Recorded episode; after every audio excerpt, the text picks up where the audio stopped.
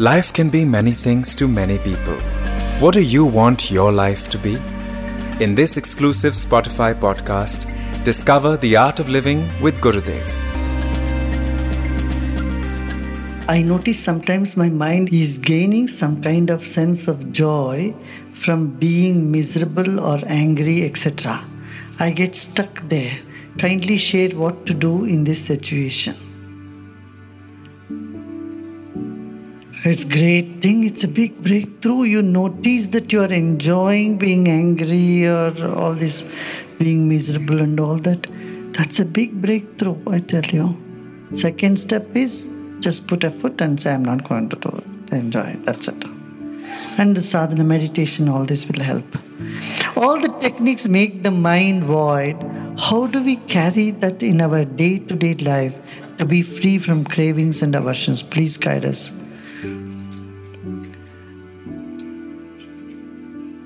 You know, mind is such that it cannot be constant. It just goes up and down. And let it be. You are much more than the mind. You're fighting with the mind is not going to help. And identifying yourself with I am the mind is the most miserable thing that happens to you. And you just know, oh, my mind is going, that's my God. This is it. You know, you have no total control independence over your mind because mind is nothing but energy and sometimes the places energy people food everything affects your mind. There are so many stories about it you know. In india if someone is behaving very funny they ask what did he eat? If if someone who is sane or wise is behaving a little funny say what did he eat this is what that means. Food also has an impact on, on one's behavior, on one's mind.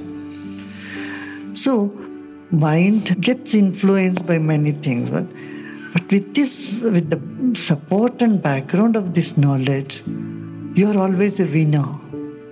You can never be a loser. It may appear you are going down, but then you will snap up and come up. Did you get it? Unless and until you go into drugs and uh, alcohol and these sort of you know addictions, when if you go into substance abuse, then there is no way you can come up. There's no way. That is total defeat. Otherwise, you have victory only with the help of the knowledge. You know, you might have noticed all of you who have been who have done Sudarshan Kriya, have been doing Sudarshan Kriya. Those such moments of down do come, but then you're able to get out of it. Yes or no? Yes. How many yes? See, and imagine yourself how you were before you started the practice. What was the state? Bad state. So once it goes bad, and it would stay for such a long time, right? For months. But it doesn't happen now, isn't it? Correct? Are you able to snap out of it very quickly? How many like that? That's the power of the knowledge, right? And and you might have noticed some of you have been doing for quite long time. After a while, it doesn't even bother you even if it comes, it may come for a few seconds. You lose your temper a few seconds, but for you to be back into your uh, element, in your state, it doesn't even take few minutes. Correct? That's it. Why don't you see this? It's my goodness, such a big, big, big difference. And many of you would have noticed now it doesn't even come. Such situations don't even arise. How many of you like that? See?